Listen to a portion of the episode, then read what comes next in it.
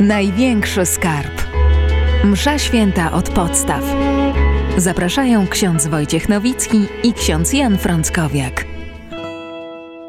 Ksiądz Jan Frąckowiak i ksiądz Wojciech Nowicki bardzo serdecznie Was e, witamy w kolejnym odcinku audycji liturgicznej Największy Skarb Msza Święta od podstaw. Szczęść Boże.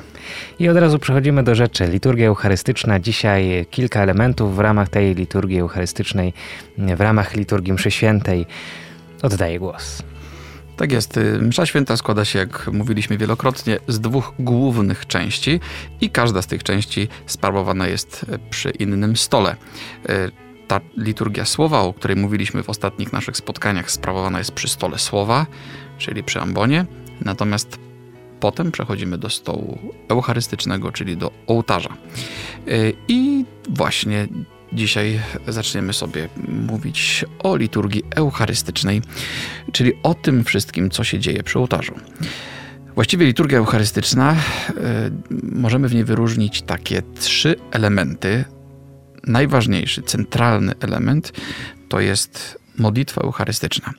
To jest wielka modlitwa, y, która rozpoczyna się prefacją od słów Pan z wami w górę serca, a kończy się wtedy, kiedy ksiądz podnosi e, patenę z ciałem pańskim i kielich z krwią pańską i śpiewa przez Chrystusa z Chrystusem i w Chrystusie, oddając cześć Bogu w Trójcy Świętej. E, to jest ta główna część.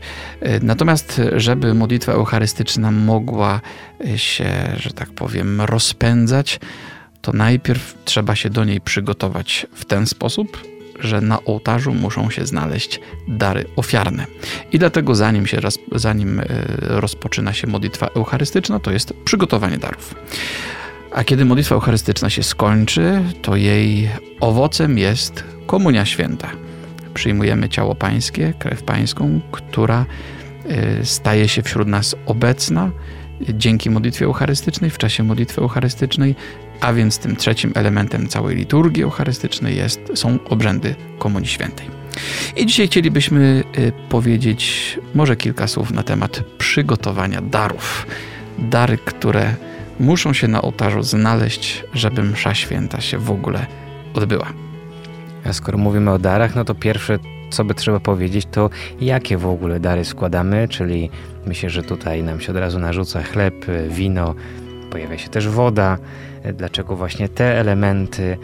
Mm, no właśnie, zacznijmy od tego, potem może też o słowach modlitwy, jakie są nad nim wypowiadane, mm, o procesji, ale najpierw sama materia. Tak jest. Otóż właściwie wydaje nam się często, że y, musimy w czasie przygotowania darów złożyć dwa dary, niektórzy dodadzą jeszcze trzeci, ale tak naprawdę jest tych darów zdecydowanie więcej ale widzialne są właściwie trzy dary. Y, jeden dar y, podstawowy, pierwszy, to jest oczywiście chleb. Y, chleb, który jest owocem naszej codziennej pracy, ale nie byłoby tego chleba, gdybyśmy nie dostali go od Boga. To znaczy, my go wytworzyliśmy poprzez mielenie ziarna na mąkę, poprzez pieczenie tego chleba, poprzez to, że ktoś go nam dostarczył z tej piekarni, mm, czy gdzieś z tego miejsca, gdzie się wypieka, ale najpierw musiało być ziarno, które wyrosło dzięki temu, że Bóg dał nam takie prawa natury, które sprawiają wzrost i rozwój. Y, a więc przynosimy dar, który pochodzi od Boga. Nie byłoby go, gdyby nie Pan Bóg, ale nie byłoby go też, gdyby nie człowiek, gdyby nie ludzka praca. I ten dar chleba symbolizuje naszą codzienność, naszą pracę, nasze trudy codzienne. No i ten chleb musi się znaleźć na ołtarzu. Dlaczego chleba, nie inna potrawa? Dlatego, że w czasie ostatniej wieczerzy Pan Jezus wziął w swoje ręce właśnie chleb. Niektórzy w czasach e, początków ewangelizacji prowadzonej w Chinach zastanawiali się, czy mógłby być ryż, bo przecież tam na co dzień chleba się nie jada, jada się bardziej ryż. No, ale Kościół zastanawiał się nad tym i doszedł do wniosku, że absolutnie nie, że musi być zachowana ta tak zwana materia Eucharystii, czyli chleb, dokładnie tak jak to uczynił Pan Jezus podczas ostatniej wieczerzy. No, w historii Kościoła to w ogóle były spore o ten chleb, czy on by być kwaszony, pszenny, czy, bo to z dowolnej mąki też nie może być, z kukurydzianej nie możemy takiego mm, chleba zrobić. Tak, kiedyś już troszeczkę y, mimochodem wspominaliśmy, ale warto przypomnieć, że chleb, który y, jest y, używany do sprawowania mszy świętej, zawsze musi być czysto pszenny, czyli nie może być żytni kukurydziany, jakiś tam jeszcze pszenica. E, a e, czy ma być kwaszony, czy nie? Otóż przepisy prawa kanonicznego w Kościele Zachodnim, czyli w rzymskokatolickim, e, w którym sprawujemy Eucharystię, mówią, że jest to chleb niekwaszony z czystej pszenicy i powinien być świeży. To z uwagi na szacunek. Natomiast kościoły wschodnie mają taką tradycję, że jest to chleb kwaszony. Natomiast zawsze musi być też z czystej pszenicy, bez żadnych dodatków i też zaleca się, żeby był oczywiście świeży, bo tego wymaga szacunek dla najświętszych tajemnic naszej wiary. A obok chleba jest wino, które też było używane przez Pana Jezusa podczas ostatniej wieczerzy, właśnie dlatego jest to ten element drugi. Tak jest. Wino, które przynosimy w czasie przygotowania darów, e, jest też e, drugim niezbędnym elementem, żeby w ogóle msza święta zaistniała. Gdyby nie było chleba i wina podczas mszy, to nie byłoby materii Eucharystii, czyli sakrament by w ogóle nie istniał. E, I w czasie mszy świętej musi być zakonsekrowana i jedna postać, i druga. Nie można na przykład odprawić msza, mszy świętej tylko na samym chlebie, bo zabrakło wina na przykład, to wtedy msza byłaby nieważna. Dlatego nie wolno takiego czegoś robić i zawsze trzeba te dwa dary w sposób niezbędny przygotować. Niektórzy się zastanawiają, czy to wino to musi być e, czerwone, tak jak krew Pana Jezusa, może być białe. Najczęściej jednak jest białe, praktycznie. E, tak. Oczywiście e, wymogi prawa kanonicznego mówią tyle, że musi to być wino gronowe, czyli z winogrona, Musi być to y, wino niezepsute, to też z uwagi na szacunek do tegoż właśnie, do, do materii sakramentu. No i musi być też y, to wino bez żadnych dodatków, czyli czyste winogrona.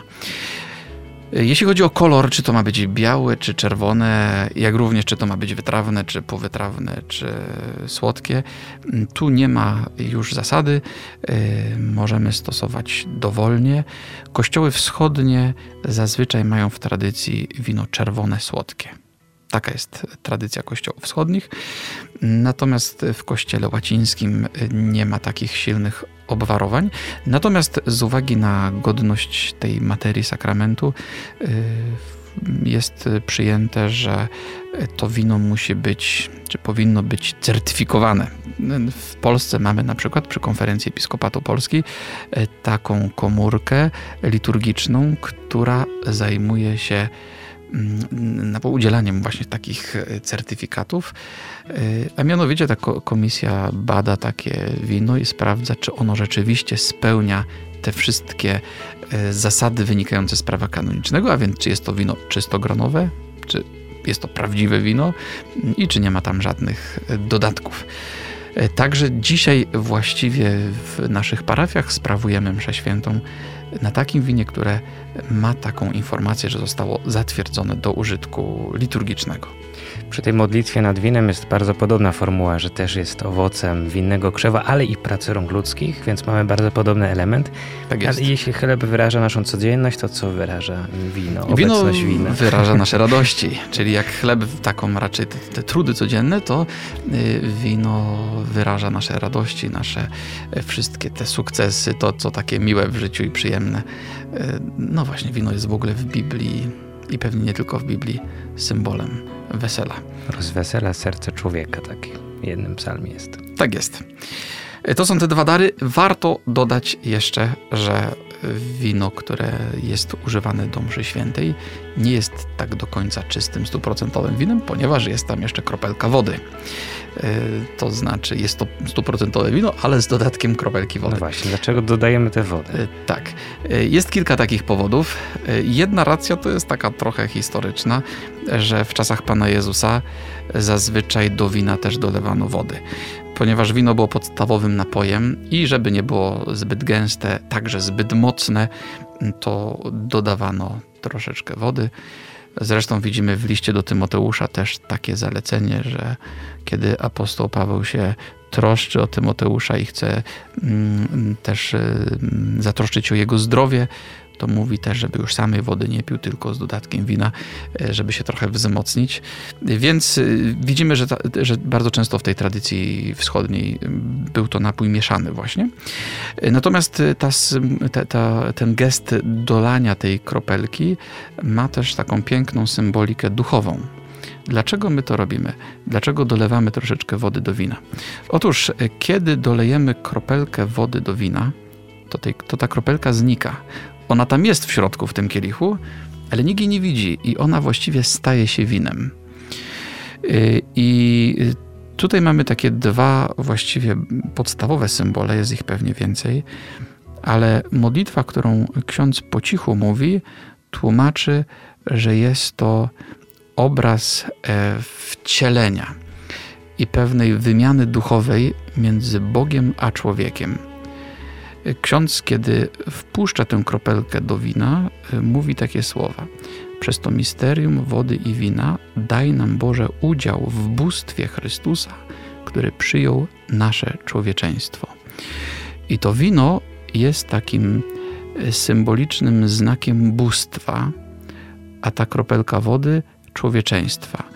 I teraz Syn Boży, właśnie będąc Bogiem, zszedł do nas i stał się taki jak my, stał się jednym z nas, stał się człowiekiem. Po co? Żeby nas pociągnąć w górę, żeby nas przeniknąć swoim bóstwem. I e, ta kropelka wody, która jest, e, która jest przeniknięta czy ogarnięta tym winem, to jest e, taka piękna zapowiedź tego, co Bóg chce zrobić z nami także podczas Eucharystii, że On chce nas przeniknąć całych swoim bóstwem, żeby ten nasz stary człowiek, taki egoista, zniknął, y, umarł, a żeby ożył ten, kto jest przeniknięty bóstwem, żeby tak jak nie można odróżnić, gdzie jest ta kropelka, bo wszędzie jest to wino w tym kielichu, to tak samo, żeby ludzie nie widzieli w nas tego starego człowieka, tylko widzieli Chrystusa, żeby nie mogli odróżnić, gdzie jestem ja, gdzie jest Chrystus, żeby być takim pięknym znakiem Chrystusa. To jest jedna taka symbolika. Druga to jest taka symbolika, że kiedy składamy na ołtarzu, czy kiedy na, na ołtarzu jest sprawowana Najświętsza Ofiara, to to jest ofiara Chrystusa, ale na tym ołtarzu, o czym za momencie jeszcze powiemy, składamy też samych siebie i my jesteśmy taką kropeleczką, to znaczy zbawia E, świat krew Chrystusa. Ale Pan Jezus w tą swoją krew włącza też nasze, naszą krew, nasze poty, nasze trudy.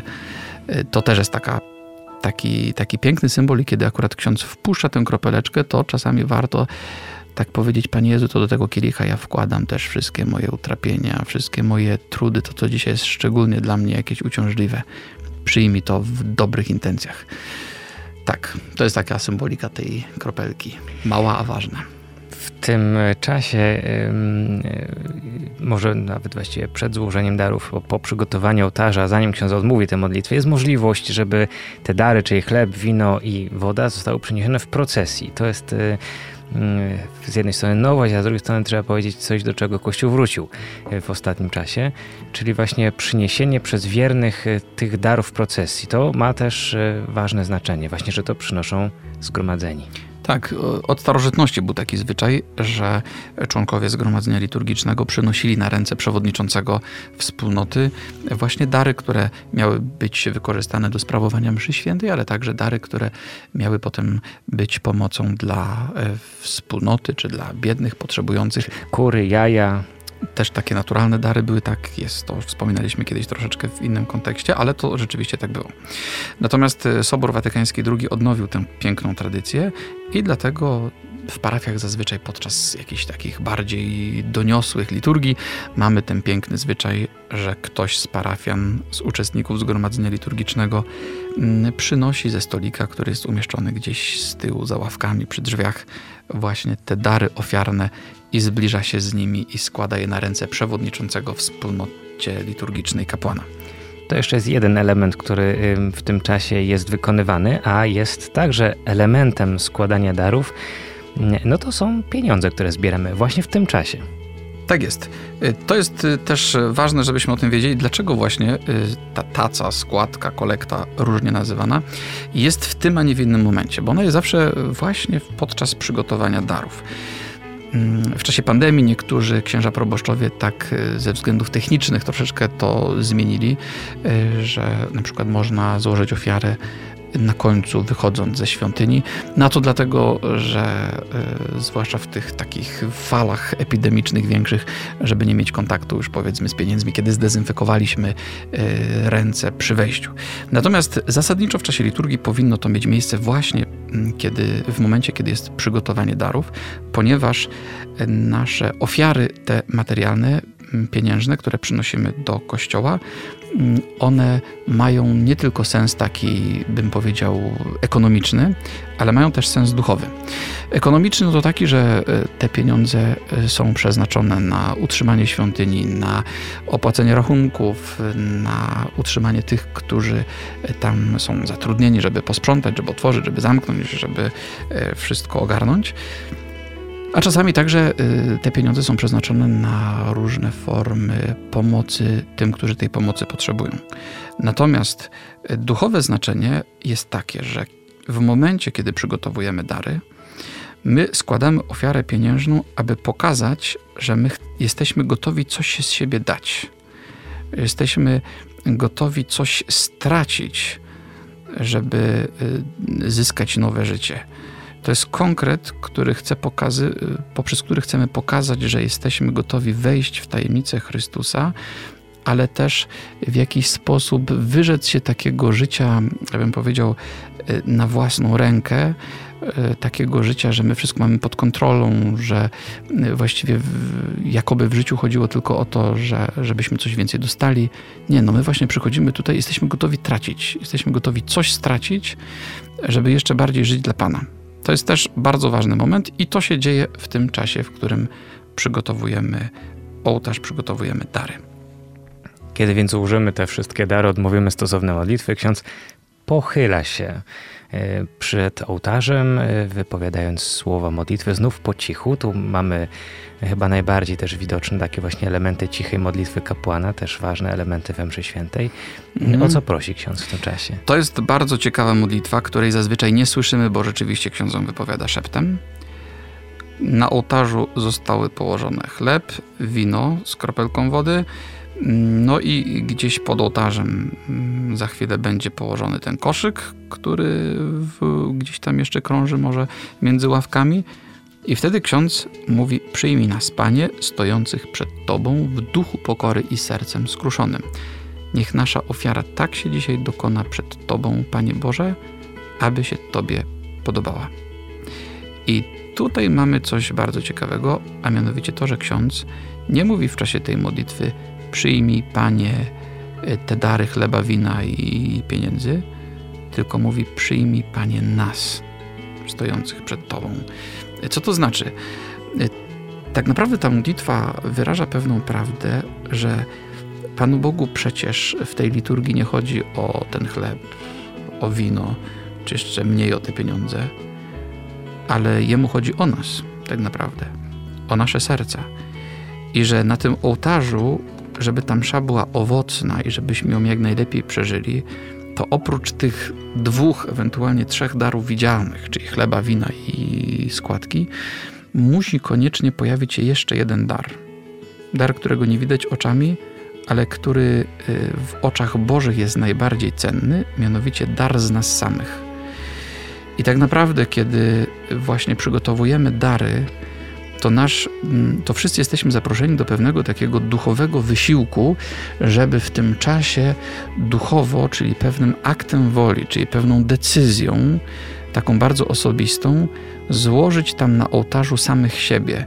To wszystko, kim jesteśmy, co robimy, czym żyjemy, co przeżywamy y, i y, poprosić, żeby y, Pan Jezus włączył to w swoją ofiarę, tą jedną, jedyną ofiarę, którą on składa, a y, Bóg Ojciec, aby przyjął y, całe to nasze życie, je pobłogosławił, przemienił i żeby zrobił z nim coś pięknego. A więc y, właśnie ten wymiar duchowy w tej cichej modlitwie księdza jest tutaj tak wyrażony, zaznaczony i warto o tym wiedzieć. A więc y, kiedy właściwie przeżywamy te wszystkie elementy, o których przed chwileczką powiedzieliśmy, czyli złożenie tych poszczególnych darów, to warto w tym czasie, zazwyczaj śpiewając pieśń, mocno pracować duchowo. Kiedy widzę ten chleb, ksiądz go podnosi nad ołtarzem i uwielbia Pana Boga i za chwilę złoży go na tym ołtarzu, to ja mogę powiedzieć po cichu, Panie, to ja Ci składam moją codzienność, moje trudy, moje prace, zmęczenie, problemy, to wszystko, co mi wychodzi i nie wychodzi, i to, nie wiem, że dzisiaj się nie wyspałem na przykład, albo że dzieci płakały w nocy, albo że będę miał jakieś tam mam trudności w pracy, albo że mam jakieś trudne spotkanie. No, to to wszystko właśnie tam składam. Kiedy ksiądz podnosi y, y, kielich i wypowiada słowa błogosławieństwa, to mogę powiedzieć, y, Panie, na tym ołtarzu składam Ci wszystkie moje radości, wszystkie sukcesy, to co mnie cieszy, to co jest moim weselem dzisiaj, moim sukcesem. Kiedy ksiądz chwilę wcześniej wpuszczał tą kropeleczkę do wina, to mogę powiedzieć, Panie, to jestem ja, twoja kropelka, weź mnie ogarnij twoim bóstwem. Y, kiedy wrzucam ten mój pieniądz do koszyka, to mogę powiedzieć, Panie Jezu, y, składam w tym koszyku to, co materialne i y, oddaję Tobie stery mojego życia, oddaję Tobie troskę o, o mnie, o, o, o pracę, o moją rodzinę, o to wszystko, czym się na co dzień tak zamartwiam, żeby to wszystko było dobrze. Nie wiem, może spłacam kredyt, może coś jeszcze, mam jakieś wydatki. Mówię, panie, to w takim razie ja tracę ten mój pieniądz, a ty weź to moje życie i ty się o to troszcz. Ale przede wszystkim daj mi nie zgubić nowego życia, y, które nadaje sens temu wszystkiemu, co przeżywam. No i wreszcie, właśnie kiedy ksiądz się skłania i, i mówi po cichu: Przyjmij nas, panie, stojących przed Tobą to mogę też mm, gdzieś tam w sercu się w, to, w tę modlitwę włączać i mówić: Przyjmij, Panie, przyjmij mnie, przyjmij tych, którzy siedzą obok mnie w tych ławkach, przyjmij nas na tym ołtarzu i porwij do nieba w czasie tej mszy. Potem może nastąpić e, okadzenie tych e, darów. To już o, roli też okadzenia mówiliśmy, nie będziemy powtarzać, to generalnie chodzi o to samo, ale ważne jest też wskazanie właśnie, że także te dary, które właśnie składamy na ołtarzu, one zostają okadzone, czyli też e, jakoś szczególnie poświęcone Panu Bogu. Mhm, y, tak, one mają pewną godność, ale równocześnie y, ten dym, który wznosi się ku niebu, on nam pokazuje, y, w którym kierunku te, te, dary, te dary idą. Czyli z ołtarza naszego serca, przez ołtarz ten w kościele, na ołtarz w niebie. I tutaj możemy od razu sobie postawić takie pytanie, w jakim celu my te wszystkie dary składamy? To znaczy te widzialne, ale także te duchowe, te niewidzialne. Y, otóż możemy sobie powiedzieć tak, że y, żeby to zrozumieć, trzeba uświadomić sobie właściwie, na czym polega istota kultu chrześcijańskiego. Bo kiedy myślimy o innych religiach, to tam widzimy, że człowiek przynosi jakieś dary, żeby złożyć je Bogu czy bóstwo w ofierze, no prosząc, żeby mu się tam dobrze wiodło, żeby omijały go nieszczęścia. Czyli tak trochę handelek taki. Taki mały handel, właśnie. I my czasami troszeczkę tak y, myślimy, nie, że pójdę do kościoła, zrobię co muszę, nie wiem, złożę w ofierze mój czas, moją godzinkę tygodniową, albo nie wiem, dam na tacę, albo trochę się pomodlę, no i mam Pana Boga z głowy, albo tak pobożniej, no pójdę, pomodlę się i będzie mi się wiodło, bo Pan Bóg mi pobłogosławi, no i tyle będzie mnie omijał krzyż i cierpienie i będzie bardzo miło. No, to nie tak działa. Natomiast chodzi o coś zupełnie innego. Otóż my bierzemy udział w liturgii chrześcijańskiej i y, nie chodzi tutaj o to, że my teraz Panu Bogu dajemy jakąś ofiarę, żeby On się cieszył i nam błogosławił. Tylko chodzi o to, że my bierzemy udział w ofierze, którą składa Syn Boży i równocześnie my się włączamy całym naszym życiem w tą ofiarę po co? Y, po to, żeby Pan z tego ołtarza dał nam moc Ducha Świętego, abyśmy mieli moc y, niesienia naszego krzyża, stawania czy konfrontowania się z naszą codzienną, z naszym, naszą trudną nieraz codziennością. A więc nie chodzi o to, żeby Bóg przemienił naszą codzienność, to znaczy, żeby nam zabrał wszystkie problemy i żeby było miło w życiu, ale chodzi o to, żeby Bóg przemienił nasze serce, żeby ono miało moc do niesienia krzyża y, i do y, przemieniania tego świata. To jest właśnie bardzo ważne. I taka jest istota tego, tego kultu chrześcijańskiego, czyli kiedy ja wychodzę ze mszy, otrzymuję błogosławieństwo, o nim powiemy sobie już tam za jakiś czas, ale nie po to, żeby mi było miło w życiu, tylko żeby miał moc do niesienia tego mojego krzyża, który jest też krzyżem zbawczym. No i teraz, y, co się w takim razie stanie z tymi, ołtarz, z tymi darami złożonymi na ołtarzu? Każdy z tych darów będzie pobłogosławiony w czasie tej mszy i konsekrowany, czyli konsekrować coś czy kogoś, to znaczy, że Bóg bierze go na własność i przenika swoją świętością. I teraz chleb, który będzie konsekrowany w czasie tej mszy, przestanie być chlebem i będzie już ciałem Pana Jezusa, którym będzie on karmił e, tych, którzy potrzebują go i będą go przyjmować w Komunii Świętej. Wino, które jest na ołtarzu, ono ma to samo znaczenie. Ono będzie konsekrowane i będzie e, krwią pańską, która będzie poić wszystkich spragnionych.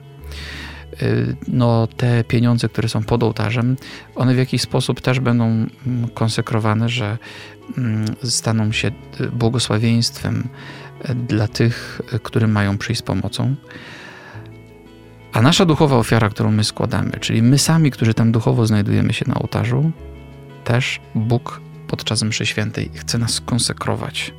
To znaczy, chce nas przemienić w taki sposób, żeby zniknął ten egoista, który cały czas chce żyć dla siebie i który wszystko by zrobił, żeby uciec przed krzyżem, żeby tylko mu było miło i żeby nie miał problemów. A zaczyna być, y, a zaczyna pojawiać się człowiek, który nie musi walczyć o swoje za wszelką cenę, ale który otrzymuje moc wydawania siebie innym, tym, którzy nas potrzebują. To znaczy, y, po mszy świętej y, kiedy będziemy wychodzić z kościoła, to będziemy wychodzić jako konsekrowany duchowy chleb dla tych wszystkich, którzy nie przyszli na mszę, nie przyjęli Komunii Świętej, ale spotkają nas.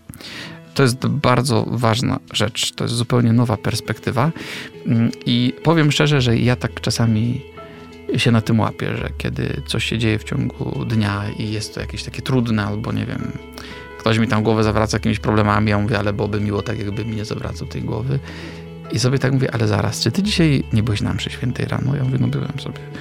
No właśnie, czyli otrzymałeś moc do tego, żeby tracić życie właśnie dla tego człowieka, którego Jezus ci przysyła. Y, I to może nie zawsze tak pomaga, ale zawsze jednak przypomina o pewnej łasce, którą człowiek w czasie mszy świętej mm, otrzymuje. Jest jeszcze jeden ważny gest, moment przy składaniu darów, to jest obmycie rąk przez księdza, które też ma swoje znaczenie symboliczne. Kiedyś, a to dawno, dawno w liturgii nawet były dwa takie obmycia. Jedno było związane mhm. z tym, co powiedzieliśmy, czyli po prostu umyciem rąk, bo jak przynoszono mąkę i inne rzeczy, to było trzeba umyć ręce. Ale ten gest, który mamy, także był obecny i on pozostał no właśnie, gest umycia rąk, co on oznacza? Mhm. Jest to y, taki mm, gest, który przypomina jeszcze raz kapłanowi samemu, który przewodniczy, ale także w jakiś sposób ma nam przypominać, że my składając tę ofiarę stajemy jako grzesznicy, którzy tu nic nie potrafią sami zrobić i którzy potrzebują obmycia Bożą łaską i y, których Bóg chce także przez tę ofiarę składaną na ołtarzu oczyścić. Ksiądz e, wypowiada w tym czasie psalm, słowa psalmu 51, e, które brzmi, e, te słowa, które brzmią Obmyj mnie, Panie, z mojej winy i oczyść mnie z grzechu mojego. To są słowa, które po cichu ksiądz odmawia, kiedy obmywa ręce, prosząc, żeby Bóg obmył go z grzechu. My też, kiedy widzimy to, możemy też po cichutku się pomodlić, Panie, mnie też obmyj. I w końcu, kiedy wszystko zostanie złożone, ksiądz rozkładając ręce mówi do wiernych: Módlcie się, by moją i waszą ofiarę przyjął Bóg Ojciec Wszechmogący. I tu bardzo ciekawe jest to takie rozróżnienie, które pokazuje nam e, to kapłaństwo powszechne i urzędowe, służebne, czyli mm. moją i waszą. Nie naszą, To jest bardzo ciekawe. Tego moją i waszą, to rozróżnienie. Tak jest. Y, tak jest, właśnie. Ktoś mógłby powiedzieć, no tak, czy ksiądz nie byłby w stanie powiedzieć, módlcie się, albo może módlmy się razem, żeby tutaj tę naszą ofiarę przyjął Bóg Ojciec Wszechmogący. A mówi jednak inaczej, módlcie się, aby moją i waszą.